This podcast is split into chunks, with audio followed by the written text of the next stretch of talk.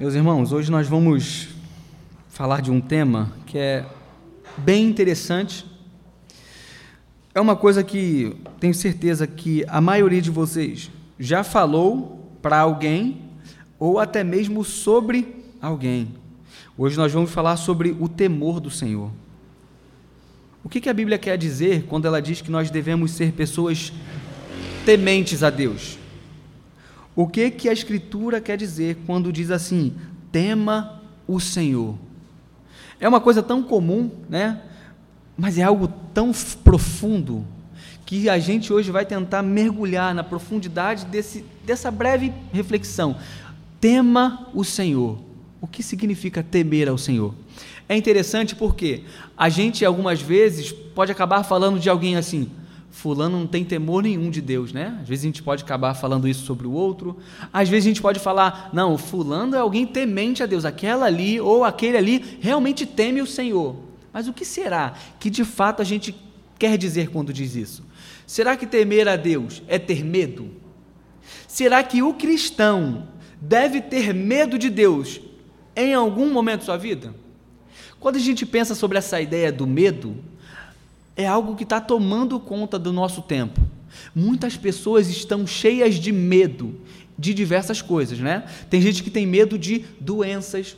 Na pandemia agora do Covid, o que mais teve foi gente cheia de medo de pegar Covid, né? Outras pessoas têm medo de outras circunstâncias, dos problemas da vida, né? Tem gente que tem medo de ah, sair na rua, medo de ficar em lugares fechados. O medo é algo que toma conta do nosso tempo. E isso está misturado com a ansiedade. O problema da pessoa não saber o que vai acontecer no amanhã. Então ela fica cheia de medo. Hoje a gente vai falar um pouco sobre isso, sobre o temor a Deus. O que é o temor a Deus? É medo, não é? Eu posso ter medo? Como que eu devo lidar com essas coisas? Então, eu quero convidar você a abrir em Provérbios capítulo 1, Provérbios capítulo 1, versículo 7.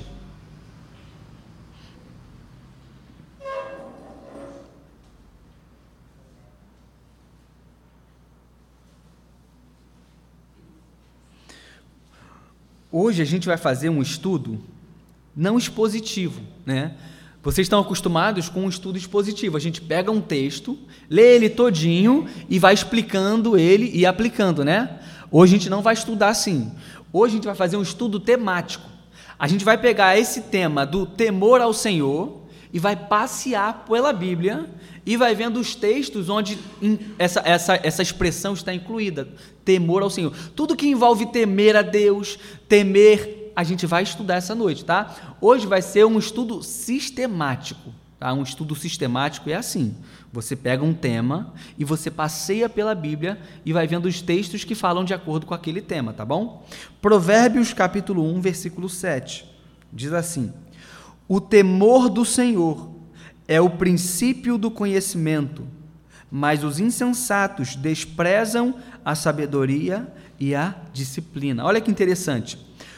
Provérbios é um livro de sabedoria, né? Quando você lê Provérbios, você vai ver que tem diversos conselhos aqui muito sábios. E às vezes são conselhos bem diretos, né? Mas o capítulo 1, que é meio que a introdução do que ele vai falar, já começa dizendo que o temor do Senhor é o princípio do conhecimento ou da sabedoria, né? Ou seja, é sábio temer a Deus. E não é apenas sábio temer a Deus, mas é um mandamento. Olha só, vamos começar a passear. Hoje a Juliana vai trabalhar. Vamos abrir em Deuteronômio, capítulo 8, versículo 6. Vamos lá. Se você trouxe caneta, vai anotando as referências, tá bom? Temer ao Senhor é um mandamento. É o primeiro ponto que a gente vai pensar hoje. Deuteronômio, capítulo 8, verso 6. Olha lá. Obedeçam aos mandamentos do Senhor, o seu Deus, andando em seus caminhos e dele tendo temor. Ou seja, Moisés, quando está escrevendo Deuteronômio, ele está falando: olha, vocês têm que obedecer a Deus, andar nos caminhos de Deus e ter temor. Precisamos ter o temor de Deus. É um mandamento. Ó, Tem gente que defende que essa ideia de temer a Deus é algo só do Antigo Testamento, que era só lá no passado que os homens deviam temer a Deus, que agora a gente está na época da graça. E na época da graça você não tem mais que temer a Deus. Na época da graça você tem que só receber o amor de Deus. Isso está errado. Tem textos que falam do temor de Deus, tanto no Antigo Testamento quanto no Novo. Vamos lá para 1 Pedro, capítulo 2. Está lá no Novo Testamento, lá no final, perto de Apocalipse. 1 Pedro, capítulo 2.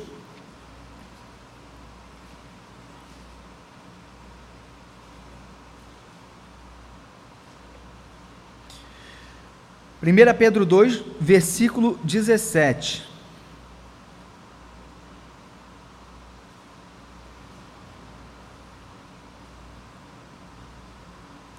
Olha como é que é direto o que Pedro vai falar aqui, olha tratem a todos com o devido respeito, amem os irmãos, temam a Deus e honrem o rei. Ou seja, o que, que Pedro está falando? Nós temos que tratar cada um de acordo com aquilo que eles merecem.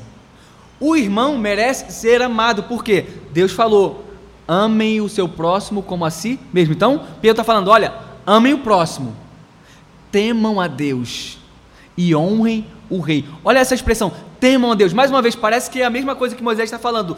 Temam a Deus, vocês precisam temer a Deus. A gente vê então, em primeiro lugar, guarda isso: temer a Deus é um mandamento. Nós faremos bem se cumprir esse mandamento. E não é apenas um mandamento, mas é algo sábio a se fazer. Salomão, em Eclesiastes capítulo 12, versículo 13, ele vai dizer, depois de refletir de tudo o que aconteceu na vida dele. Foi um homem que viveu grandes experiências. Ele experimentou coisas que talvez a maioria de nós nunca vai experimentar. Ele experimentou e ele vivenciou aquilo tudo. Mas em Eclesiastes capítulo 12, verso 13 diz: Agora que já se ouviu de tudo, aqui está a conclusão. Tema a Deus e obedeça aos seus mandamentos, porque isso é o essencial para o homem. Olha só, Temer a Deus não é apenas um mandamento, mas é algo que é essencial para o homem. Quem está falando isso não é alguém que não sabe de nada da vida, não, é alguém que viveu diversas experiências. Quando você olhar para o livro de Eclesiastes, você vai ver lá Salomão falando diversas, diversas coisas, falando que ele já provou os melhores vinhos, falando que ele já viu as coisas mais belas que existiam. A sabedoria dele era algo tremenda, mas tudo isso ele considera como vaidade. Quando ele reflete sobre a vida, ele pensa: tudo isso que eu já vivi, tudo isso que eu já passei é vaidade. Mas no final, no último capítulo, ele conclui dizendo: de tudo que eu falei aqui, de tudo que vocês ouviram, guardem isso, aqui é a conclusão. Tema a Deus e obedeça aos seus mandamentos. Então, a gente precisa gravar isso, botar na nossa mente. A coisa mais importante para a minha vida hoje não são as experiências que eu tenho, não são as coisas que eu tenho, não são as coisas que eu quero ter. A coisa mais importante para a minha vida como cristão é temer a Deus e obedecer aos seus mandamentos. Esse é o primeiro ponto. O segundo ponto é: os homens mais santos da Escritura eram homens tementes a Deus. Quando a gente olha para a Bíblia, a gente vai ver que os homens que tiveram intimidade com Deus, os homens que amaram a Deus, eram homens que temiam a Deus. O texto, talvez que todos conheçam de cabeça e a gente não precisa nem ler, é Jó capítulo 1, né? Jó capítulo 1 começa dizendo que Jó era um homem reto, justo e temia a Deus. Ele se apartava do mal. Olha só, a vida de Jó foi um exemplo tanto antes da sua aprovação, quanto depois, e durante também. Jó viveu de forma íntegra. E qual era a, a, a, aquilo que impulsionava Jó a viver como viveu? Porque ele era um homem temente a Deus. Eu separei outros dois textos que mostram pessoas menos conhecidas e que a gente não lembra tanto, mas que também, por causa do temor a Deus, viveram de forma santa. Vamos lá para Êxodo capítulo 1. Capítulo 1. Lá para o começo de novo. A gente vai passear na Bíblia hoje. Êxodo capítulo 1, versículo 17.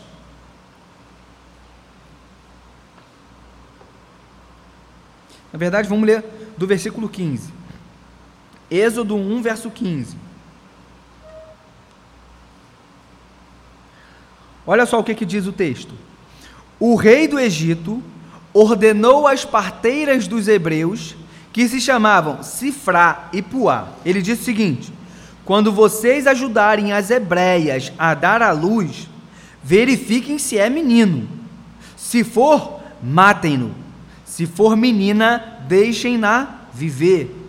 Todavia, as parteiras temeram a Deus e não obedeceram às ordens do rei do Egito. Deixaram viver os meninos. Olha só, o rei do Egito, um homem extremamente poderoso, podia matá-las. Ele chega e fala para elas: Olha, quando vocês ajudarem as hebreias a terem seus filhos, se for menino, mata. Se for menina, deixa viver. Mas o texto faz questão de dizer: não que elas simplesmente decidiram deixar os meninos viver. Não. Moisés coloca uma ênfase na história dizendo que elas fizeram o que fizeram porque elas temiam a Deus. E isso faz toda a diferença. A gente vai voltar um pouco nesse tópico depois, mas perceba, elas deixaram os meninos viver porque temiam a Deus. Outro exemplo, está em 1 Reis capítulo 18. Outro homem que fez o que fez porque temia a Deus. 1 Reis capítulo 18.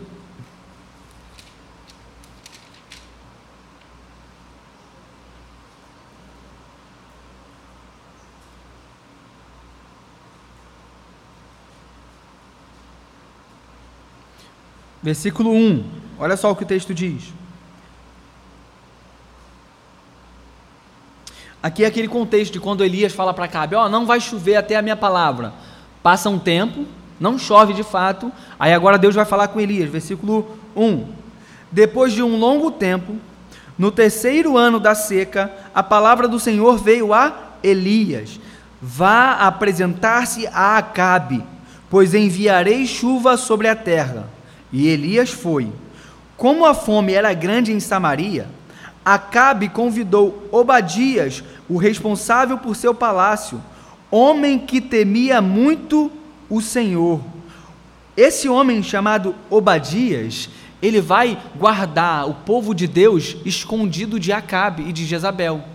E ele era um homem que temia muito o Senhor. E por causa do seu temor ao Senhor, ele vai agir de forma justa, de forma santa. Ou seja, os homens santos, a gente pode, poderia listar aqui, ó, vários outros que temiam a Deus e agiram com santidade porque temiam a Deus. Ainda há um outro que a gente vai ver aqui que também temia a Deus. Abre Isaías capítulo 11. É um estudo sistemático. Teologia sistemática é assim. A gente pega um tema e vai nele. Isaías capítulo 11. Olha essa pessoa, talvez você não imaginava que essa pessoa aqui, de quem Isaías está falando, era temente a Deus. Diz assim, versículo 1: Um ramo surgirá do tronco de Jessé, e das suas raízes brotará um renovo o Espírito do Senhor repousará sobre ele, o Espírito que dá sabedoria e entendimento, o Espírito que traz conselho e poder, o Espírito que dá conhecimento e temor do Senhor, e ele se inspirará no temor do Senhor. Não julgará pela aparência, nem decidirá com base no que ouviu, mas com retidão julgará os necessitados, com justiça tomará decisões em favor dos pobres. De quem que Isaías está falando aqui no capítulo 11? É de Jesus.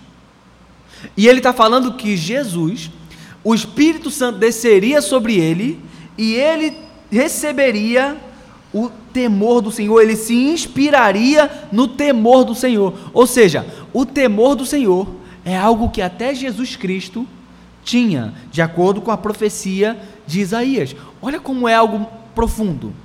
Temer a Deus não é qualquer coisa, é algo que até o nosso Senhor Jesus Cristo participou. Você já parou para pensar o que de fato significa temer ao Senhor? Tem algumas pessoas que dividem isso em duas questões.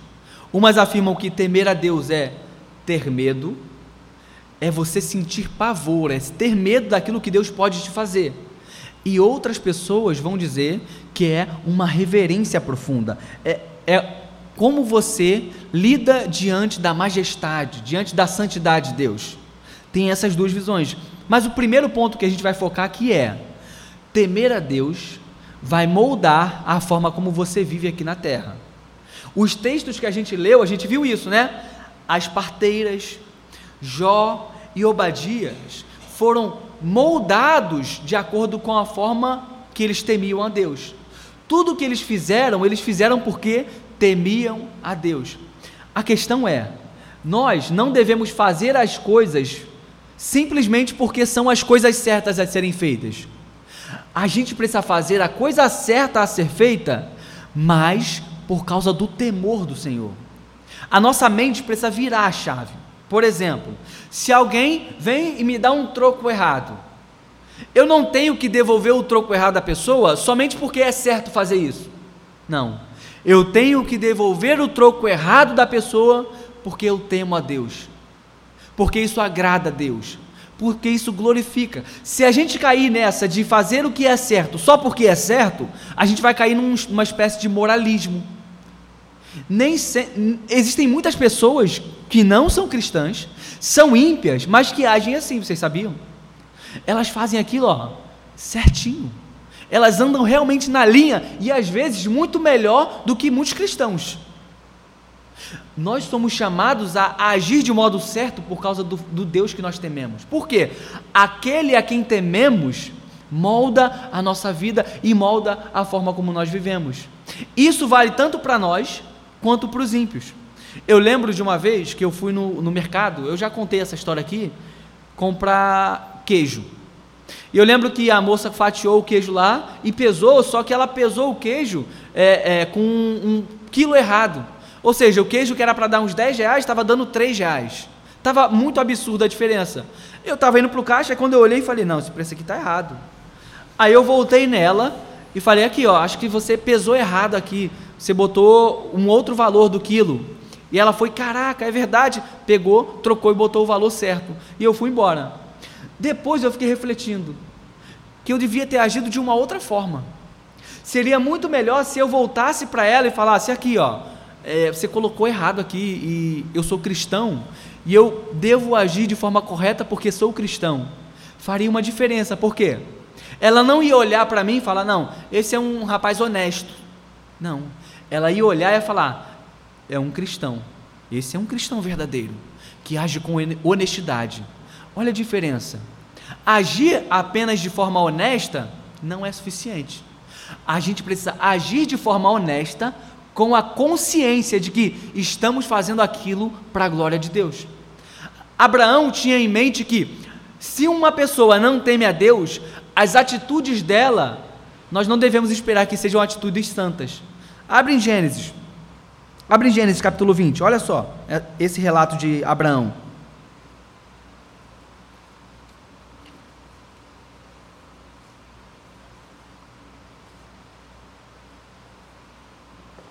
Gênesis capítulo 20.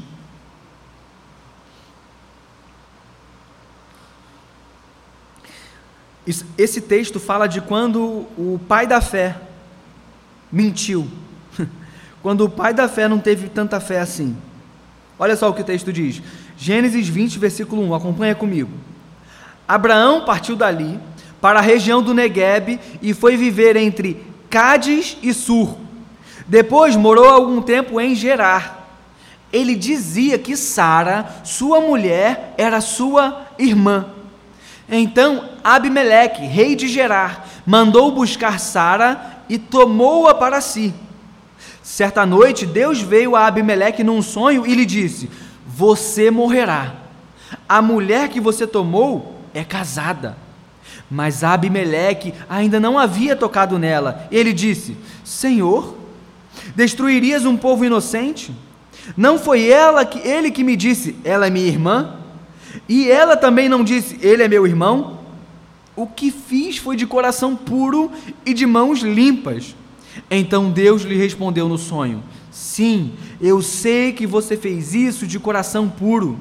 Eu mesmo impedi que você pecasse contra mim e por isso não lhe permiti tocá-la. Agora, devolva a mulher ao marido dela. Ele é profeta e orará em seu favor para que você não morra.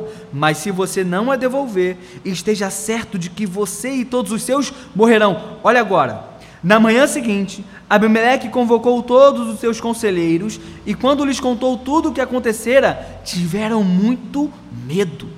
Depois, Abimeleque chamou Abraão e disse: O que fizeste conosco? Em que foi que pequei contra ti, para que trouxesses tamanha culpa sobre mim e sobre o meu reino? O que me fizeste não se faz a ninguém. E perguntou Abimeleque a Abraão: O que te levou a fazer isso? Olha como a mente de Abraão funcionava. Abraão respondeu: Eu disse a mim mesmo: certamente ninguém teme a Deus nesse lugar, e irão matar-me por causa da minha mulher. Olha como funcionou a mente dele. Ele pensou: bom, esse lugar aqui, com certeza ninguém teme a Deus. E se ninguém teme a Deus aqui, é muito provável que quando eles virem a minha mulher, que é muito bonita, eles queiram me matar para tomar a minha mulher. Qual é a lógica de Abraão? Se tem um lugar onde ninguém teme a Deus, então eles não têm moral, eles não têm senso daquilo que é justo, daquilo que é certo, eles agem como eles querem. Abraão errou aqui no, no caso dessa cidade específica, mas realmente é assim que funcionam as coisas. Se olhamos para alguém que não tem o temor do Senhor, alguém que não teme a Deus, é mais provável que essa pessoa não siga um padrão de justiça legal.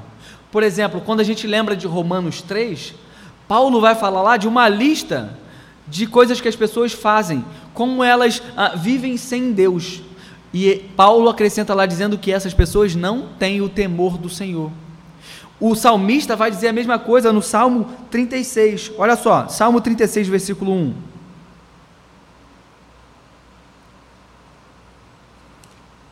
Acompanhe o raciocínio para a gente construir o nosso argumento aqui. É a mesma coisa que Paulo vai falar lá em Romanos 3, Salmo 36, verso 1. Diz assim, ó: Há no meu íntimo, ou seja, dentro dele, um oráculo a respeito da maldade do ímpio. Aos seus olhos é inútil temer a Deus ele se acha tão importante que não percebe nem rejeita o seu pecado. As palavras da sua boca são maldosas e traiçoeiras. Abandonou o bom senso e não quer fazer o bem. Até na sua cama planeja maldade. Nada há de bom no caminho a que se entregou, e ele nunca rejeita o mal. Olha só, o salmista está pensando naquele que é ímpio. E o ímpio, ele diz: é inútil temer a Deus. Não serve para nada temer a Deus. Ele não tem essa consciência de que deve temer a Deus e por isso as atitudes dele são atitudes ruins, malignas. Então, olha o argumento. Os homens são ordenados, é uma ordem. Temam o Senhor. Beleza. Os homens santos da Escritura, eles eram homens e mulheres tementes a Deus. E os homens maus, o salmista está dizendo que são homens que não temem a Deus. Olha só, como o temor a Deus molda a forma como nós vivemos aqui. Se eu temo a Deus, é normal que eu viva em justiça. Se eu não temo, eu vivo em injustiça. A gente está caminhando, vamos lá. O, o nosso dever como cristãos é sermos cada vez mais santos. E uma das coisas que nos leva mais para perto da santidade é o temor a Deus. Se eu tenho temor a Deus, isso vai me direcionar a ser mais santos. Vamos lá para 2 Coríntios capítulo 7. É um texto bem curto, dá até para decorar esse, esse versículo. Olha só.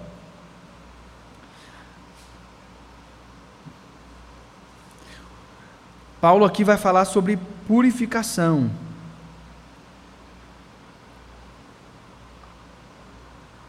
Olha, amados, versículo 1: Visto que temos essas promessas, ele vai falar das promessas acima, purifiquemo-nos de tudo o que contamina o corpo e o espírito. Olha agora, aperfeiçoando a santidade no temor de Deus. A nossa santidade, ela é aperfeiçoada, ou seja, ela é melhorada no temor de Deus.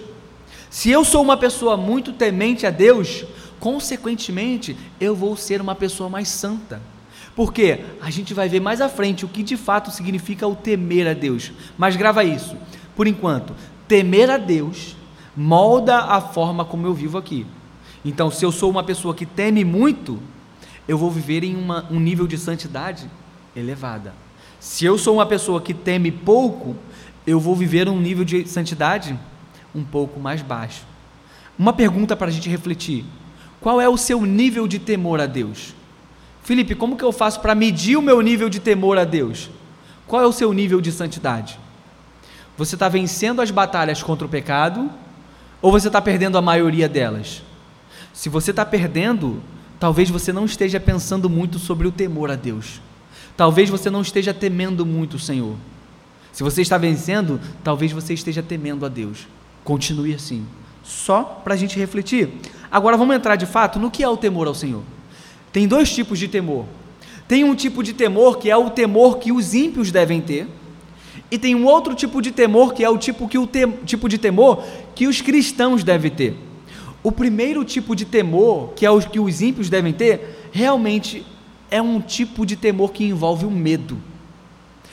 O ímpio, aquele que constantemente vive no pecado contra Deus, ele deve ter medo de Deus.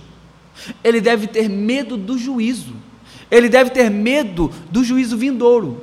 Se ele não tem o medo de Deus, não tem esse tipo de temor, a coisa está feia para ele. Por quê? A única coisa que pode refrear a maldade do ímpio é o temor daquilo que pode acontecer a ele com relação ao juízo vindouro.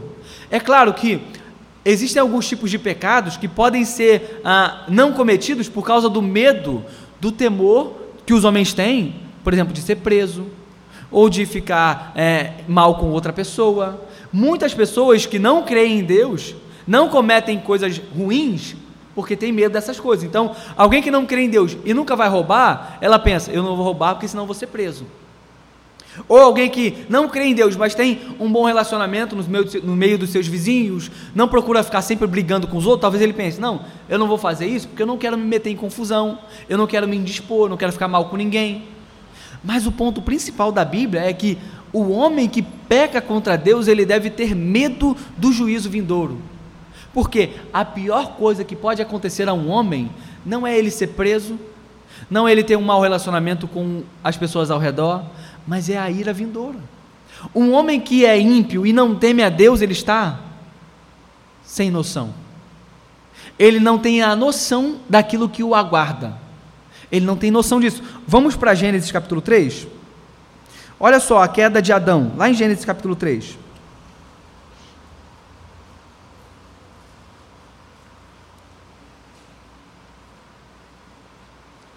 Vocês conhecem a história, né? Adão foi lá, comeu do fruto que Deus disse para não comer. Então, ele e Eva vão se esconder. Deus vai chegar para Adão e vai perguntar por que, que ele está escondido. Olha a resposta de Adão no versículo 10. Ele respondeu: Ouvi teus passos no jardim e fiquei com medo, porque estava nu, por isso me escondi. Olha só, Adão antes não fazia isso. Antes de cair, Adão não se escondia de Deus, Adão não tinha medo de Deus, ele tinha um relacionamento saudável com Deus. Deus chegava no jardim e Adão ia tranquilamente, ficava lá de boa, andando, conversando com Deus. O texto está dizendo que Adão, depois da queda, ele se esconde porque tem medo. Essa é a expressão que Adão diz: Eu tive medo. Por que, que Adão tem medo? Adão quebrou o seu relacionamento com Deus. Não é mais um relacionamento saudável, agora é um relacionamento destruído. Por isso Adão tem medo. Mas aí a gente pergunta: a atitude de Adão foi certa? Adão acertou em ter medo de Deus? Ou ele devia ir correndo para os braços de Deus e pedir perdão? Essa é uma questão complicada. Adão estava certo em ter medo de Deus. Por quê? Ele já não estava mais num relacionamento saudável com Deus. Ele já não estava mais no estado de amizade com Deus. Agora, depois do pecado, Adão se tornou inimigo de Deus. Por isso que Adão está certo em ter medo. É correto ter medo de Deus quando você é inimigo dele. Você não pode ter medo de Deus quando você é amigo dele. Imagina a cena. Deus falou para Adão: Adão, não come do fruto que eu falei para você não comer. Adão vai, come, e quando Deus chega no jardim, Adão ouve os passos e Adão fica normal, não reage de jeito nenhum, ele fica como se nada tivesse acontecido. Isso não seria muito pior? Tratar Deus como se, ah, tu mandou não comer, eu comi, mas tô nem aí. Seria a reação muito pior. Não ter medo de Deus, quando tem motivos para se ter medo de Deus, é algo absurdo. Os ímpios, eles têm motivos para ter medo de Deus, mas eles, na maioria das vezes, não têm medo de Deus. É o temor, esse tipo de temor, que pode refriá-los, mas eles não estão nem aí, e a grande maioria não sabe. Então, em um sentido, ter medo de Deus é algo que a Escritura mostra. A gente podia ver aqui diversas outras passagens de homens que tiveram medo do Senhor.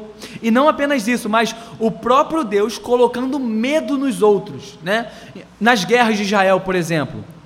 Israel, quando estava para ir à guerra, o livro de Deuteronômio vai falar isso diversas vezes.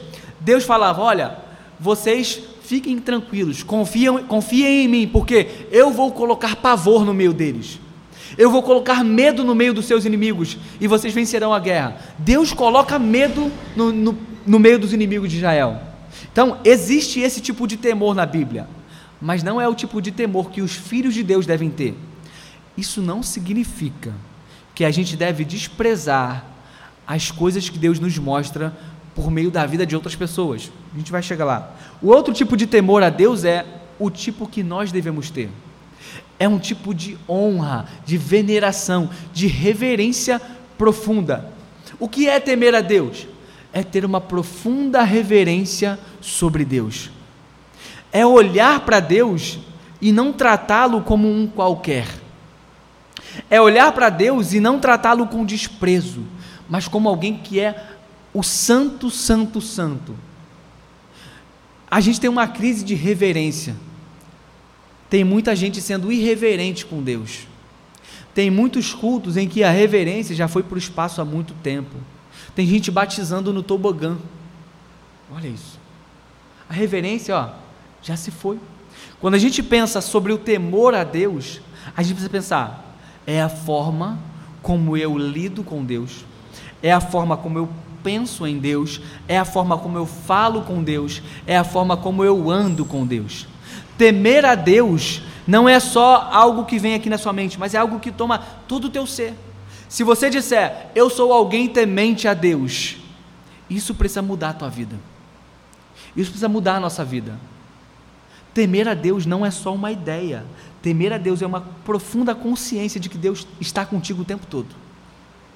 Ter essa ideia em mente vai mudar a sua vida, porque pecados que você comete quando não tem ninguém perto, se você tem a sua mente moldada para pensar biblicamente, eu devo temer a Deus, você vai deixar de cometer. Por quê? Temer a Deus é estar continuamente com Ele. A gente vai voltar nesse tópico e a gente vai usar um caso específico para mostrar alguém que de fato temeu a Deus e como isso pode nos ajudar. Mas vamos lá, vamos avançar. Como que a gente aprende a temer a Deus? A gente já viu que temer a Deus não é ter medo, mas é uma profunda reverência diante da majestade de Deus. Como que a gente aprende a ter o temor do Senhor? Como que a gente aprende? Vamos lá para Deuteronômio capítulo 4. Se você quer ter mais temor, grave esse versículo. Deuteronômio capítulo 4. A partir do versículo 9.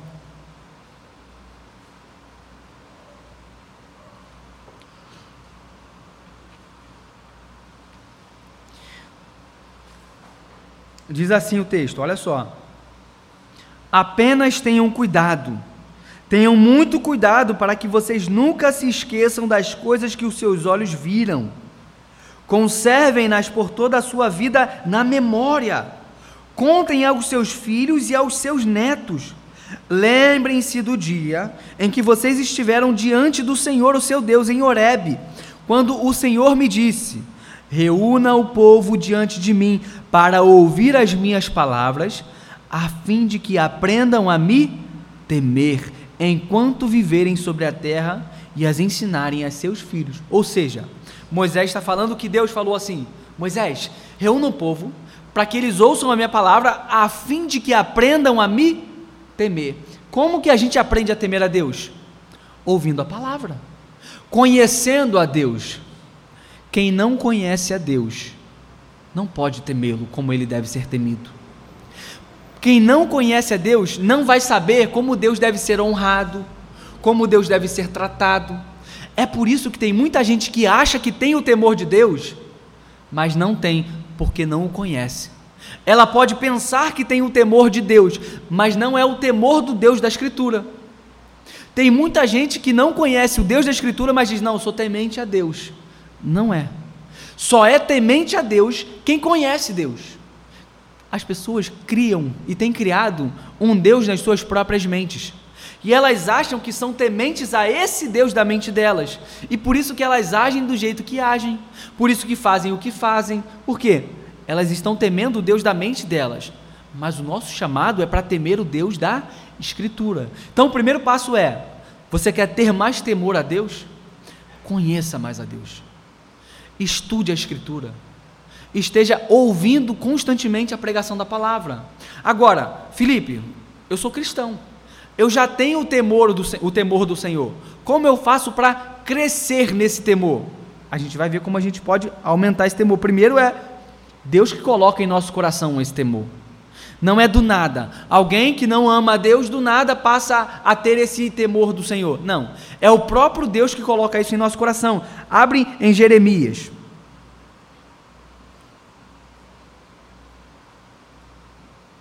Jeremias capítulo 32.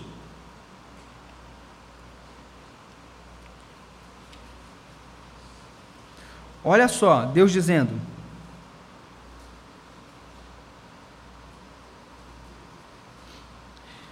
Ele está falando do povo que Deus vai restaurar. Olha o versículo 39, olha essa promessa de Deus.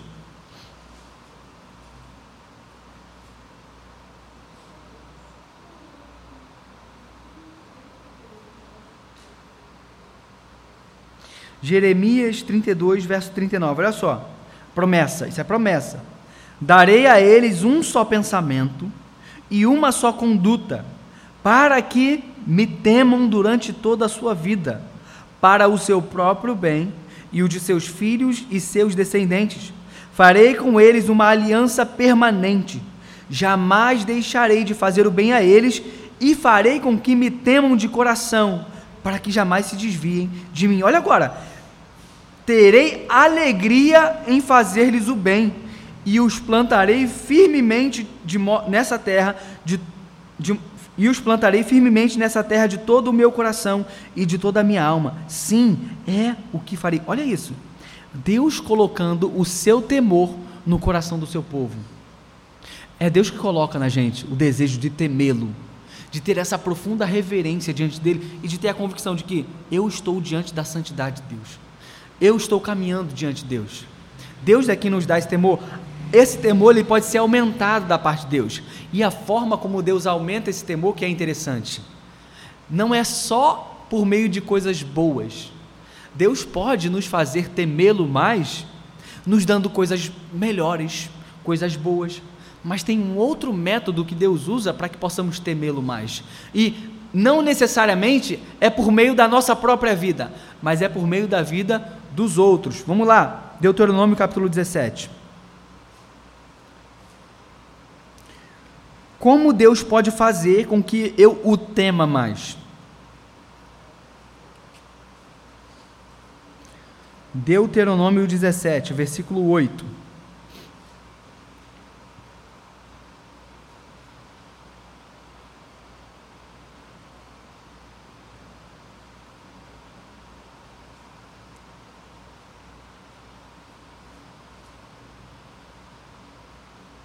Olha só o versículo 8, diz assim: Se para os seus tribunais vierem casos difíceis demais de julgar, seja crime de sangue, litígio, agressão, dirija-se ao local escolhido pelo Senhor, o seu Deus, e procurem os sacerdotes levitas e o juiz que estiver exercendo o cargo na ocasião. Apresentem-lhe o caso e eles lhe darão o veredito. Procedam de acordo com a decisão que eles proclamarem no local em que o Senhor escolher. Tratem de fazer tudo o que eles ordenarem. Procedam de acordo com a sentença e as orientações que eles lhe derem. Não se desviem nem para a direita, nem para a esquerda. Versículo 12: Mas quem agir com rebeldia contra o juiz ou contra o sacerdote que ali estiver no serviço do Senhor, terá que ser morto. Eliminem o mal do meio de Israel. Olha agora. Assim, todo o povo temerá e não ousará mais agir com rebeldia.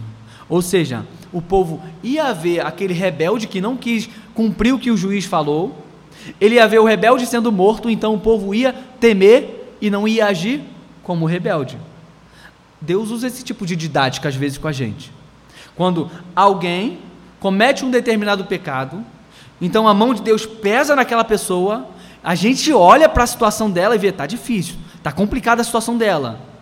Então a gente pode ser cheio do temor. Senhor, eu preciso me consertar para isso não acontecer comigo também. É o temor de Deus vindo e nos dando o exemplo por meio da vida de outra pessoa para a gente ter mais temor. Às vezes Deus faz isso. Só que a gente precisa ter um alerta aqui. Cuidado. Se você não está temendo a Deus, cuidado para que você não seja usado como exemplo para outra pessoa passar a temer mais. Tem um problema, né? Porque se Deus usa outra pessoa como exemplo para a gente, beleza. E se nós formos o exemplo que Deus usar para outra pessoa? Então, a melhor coisa a se fazer é, ó, já abrir o olho, olhar e ver, Senhor, eu não estou te temendo como eu deveria. Eu preciso temer mais o Senhor. Eu preciso ter mais esse senso de que o Senhor caminha comigo o tempo todo. A gente vai avançar nesse ponto, mas vamos lá. A gente deve ter esse tipo de temor a Deus, e à medida que a gente conhece mais a Deus, a gente vai crescer nesse tipo de temor. Imagina a seguinte situação: um homem desconhecido chega em uma cidade, e esse homem, ele é alguém completamente desconhecido de todo mundo naquela cidade. Então alguém vem, um cristão, vamos colocar assim, um cristão vem, recepciona aquele homem e trata ele bem. E eles vão começar a conversar. E aí aquele homem que recebeu ele pergunta: "Cara, quem é você? De onde você veio?" Então imagina que o visitante começa a contar a seguinte história: "Não, eu vim de um lugar muito distante. Eu lutei na Segunda Guerra Mundial. Eu salvei milhares e milhares e milhares de crianças da morte. Eu fiz isso e vai contando só coisas boas que ele fez na sua vida. Qual é a reação do homem cristão diante desse homem que é um herói? Ele vai tratá-lo ainda melhor. Se ele já tratou ele bem só por recebê-lo, agora que ele conhece ainda mais quem ele é e tudo que ele já fez de bom na história, esse homem vai tratá-lo, ó, muito melhor do que ele trataria qualquer outra pessoa. Porque diante dele está alguém que merece ser bem tratado. Diante daquele homem está alguém que merece ser reverenciado, reverenciado. Pensa agora trazendo essa analogia com Deus. Quanto mais você conhecer a Deus e ver os feitos grandiosos de Deus, ver o tamanho de Deus, a grandiosidade, tudo que ele já fez, inclusive por você, a forma como você vai tratá-lo vai ser uma forma muito diferente da forma como você trataria se você não o conhecesse. Agora, pensa nessa seguinte ilustração com relação aos ímpios. Imagina que chega um homem na cidade, ninguém conhece esse homem, então vem um ímpio, alguém que não conhece a Deus, não ama a Deus, recepciona esse homem e começa a, a maltratar esse homem, começa a desfazer dele. E de repente, ele descobre que aquele homem é um homem extremamente poderoso e que tem um enorme exército. Como que esse ímpio tem que ficar? A mente dele ele vai ficar cheio de medo, não vai?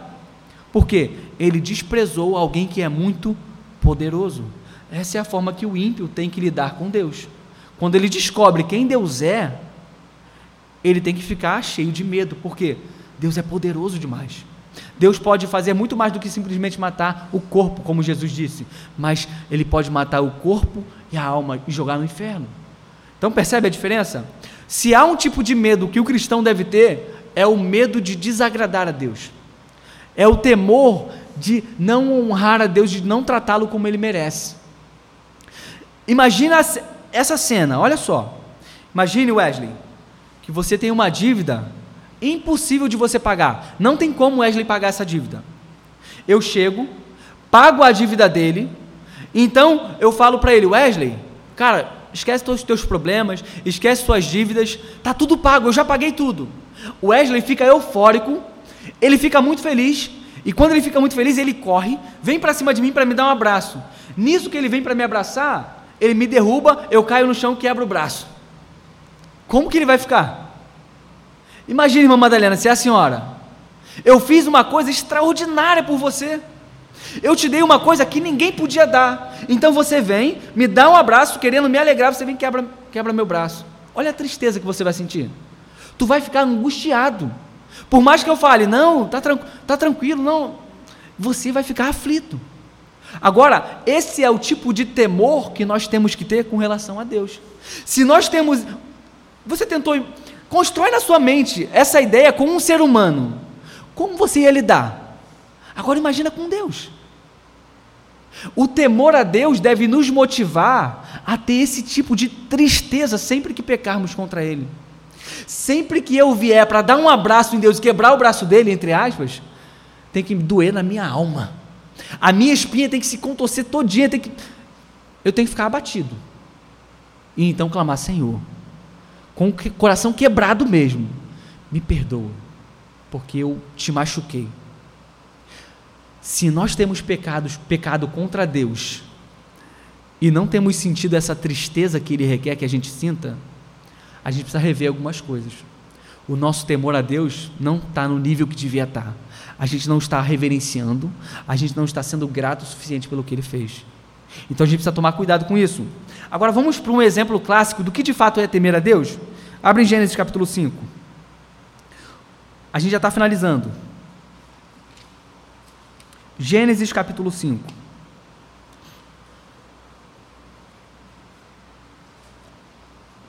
Aqui está um homem temente a Deus.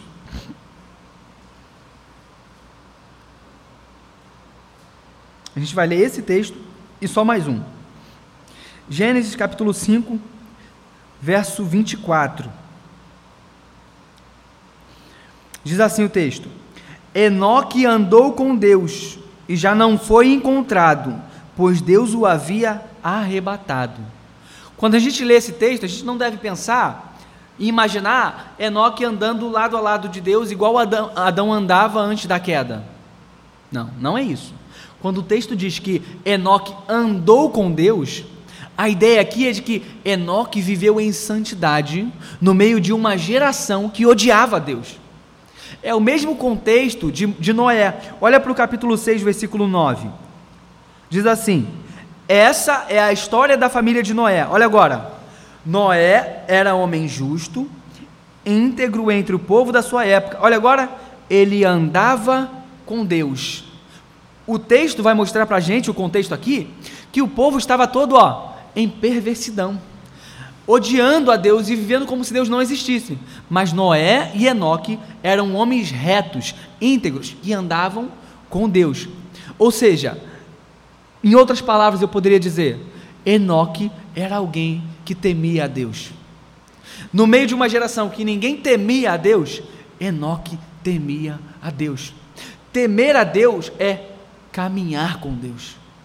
Temer a Deus é essa ideia. Eu quero que você saia daqui hoje assim pensando: Temer a Deus é ter a ideia de que Deus precisa ser profundamente reverenciado pela forma como eu vivo e que Ele caminha comigo. Tente, tente sair daqui essa noite pensando: Deus caminha comigo. Se eu fizer isso, Ele está vendo.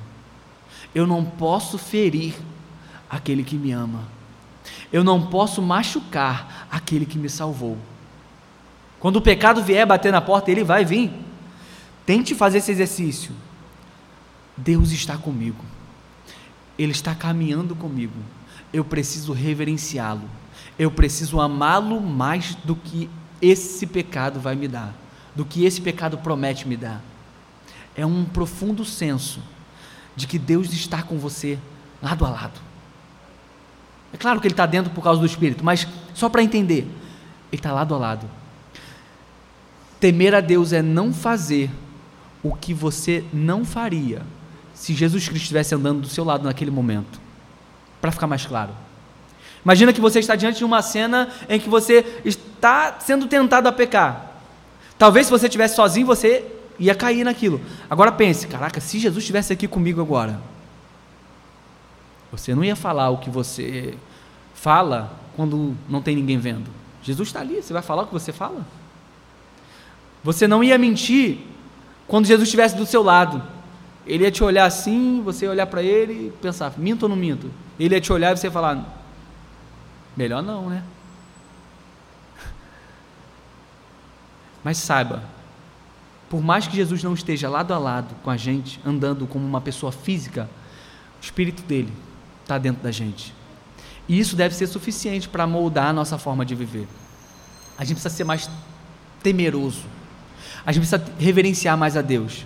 O último texto que a gente vai ler está em Gênesis capítulo 31.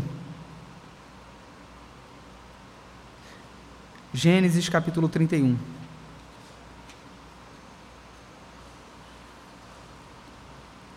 A partir do verso 38. é a conversa de Labão com Jacó. Gênesis 31, verso 38. Olha o que Jacó vai dizer para Labão: Vinte anos estive com você, suas ovelhas e cabras nunca abortaram, e jamais comi um só carneiro do seu rebanho eu nunca levava a você os animais despedaçados por feras. Eu mesmo assumia o prejuízo. E você pedia contas de todo animal roubado, de dia ou de noite. O calor me consumia de noite, e o frio de noite, e o sono fugia dos meus olhos. Foi assim nos vinte anos em que, trabalhei, em que fiquei na sua casa. Trabalhei para você 14 anos em troca de suas duas filhas, e seis anos por seus rebanhos, e dez vezes você alterou o meu salário. Olha agora, se o Deus de meu pai, o Deus de Abraão, o temor de Isaac não estivesse comigo, certamente você me despediria de mãos vazias. Olha só, Jacó está descrevendo para Labão as maldades que Labão fez com ele. Você me tratou mal, você me roubou, você me passou a perna, Labão. Se não fosse o Deus de meu pai Abraão, o temor de Isaac. Olha como Jacó chama Deus. O temor de Isaac. Eu imagino que Isaac tinha um relacionamento com Deus tão íntimo a ponto do filho dele, Jacó, saber que Deus é o temor de Isaac. Eu não imagino Isaac vivendo, orando num dia, no outro não, no outro sim. Eu não imagino Isaac cometendo injustiças. Eu não imagino Isaac constantemente fazendo aquilo que era errado. Mas eu imagino Isaac vivendo uma vida piedosa diante de Deus, buscando agradar e servir a Deus, de forma que o seu filho Jacó diz que Deus era o temor de Isaac. Não é um vizinho que está falando isso. Não é um parente distante que via Isaac uma vez a cada ano e via sempre o melhor de Isaac. Não, é o filho dele que está dentro da casa dele, olhando a forma como ele trata a sua esposa, como ele trata seus criados, como ele trata as pessoas ao redor, como ele faz negócios, como ele lida com as coisas. E ainda assim, Jacó está dizendo: Deus é o temor do meu pai Isaac. Isso é profundo. Contextualizando, eu não imagino que Isaac era alguém que simplesmente ia para o culto domingo, ou que de vez em quando abria a Bíblia em casa, ou que de vez em quando orava. Não, era alguém fiel a Deus, que rejeitava as ofertas do pecado, a ponto do filho olhar e falar: Deus é o temor do meu pai. Não tem ninguém nessa terra que o meu pai Isaac tema mais do que a Deus. Esse deve ser o nosso alvo, meus irmãos. Que esse seja o seu objetivo essa noite. Que você seja conhecido e reconhecido como alguém que teme a Deus. De modo que as pessoas que estão próximas de você possam falar: Nossa, Senhor, obrigado, porque o Senhor é o grande temor do fulano de tal. Que os seus filhos possam dizer: Porque Deus, o temor do meu pai, porque Deus, o temor da minha mãe, da minha avó, Deus é o temor, é aquele quem meu pai vive para agradá-lo. A gente precisa melhorar muito para chegar nesse nível. Mas eu tenho certeza que Deus dá graça àquele que se atenta para essas coisas e começa a buscar pedindo: Senhor, faça-me temer mais o seu nome. Coloca no meu coração essa profunda reverência de saber que eu estou diante do Deus Santo, Santo, Santo e que eu preciso viver em resposta a isso com temor, não com medo, mas temendo a fim de agradá-lo, temendo a fim de não machucá-lo. Amém, meus irmãos? Vamos orar? Senhor Deus, obrigado pelo estudo da tua palavra, Senhor. É um homem pecador, ó Deus, que diz a outros homens pecadores que todos nós precisamos temer mais o Senhor e viver de forma mais santa e mais piedosa, Senhor. Senhor amado, por favor, faça-nos temer mais a Ti, Senhor. Nos ajude a caminhar mais em santidade, Senhor. Não deixe que a nossa vida, Deus, seja marcada por temor aos homens, por temor às circunstâncias, por temor às adversidades, mas que sejamos marcados e reconhecidos como pessoas que te temem, Senhor, e que por causa desse temor buscam viver para a tua glória em toda e qualquer situação, ó Pai. A gente depende de Ti, ó Deus. Então, por favor, haja em nossos corações, colocando um temor cada vez maior, ó Deus, que quando estivermos diante das ofertas tentadoras do pecado, possamos resistir por temor, por temor a Ti, ó Deus. Porque não queremos machucar o Senhor, não queremos entristecer o Seu Espírito Santo que está conosco em todo o tempo, ó Pai. Ah, Senhor, coloca e crava isso em nossos corações em nome de Jesus Cristo, nós pedimos a Ti por isso, Senhor. Nos leve para nossos lares em paz, em segurança, Deus, guardados por todo, de todo mal, Senhor. E que possamos refletir e meditar em tudo isso, Senhor. Em nome de Cristo Jesus. Amém, Senhor.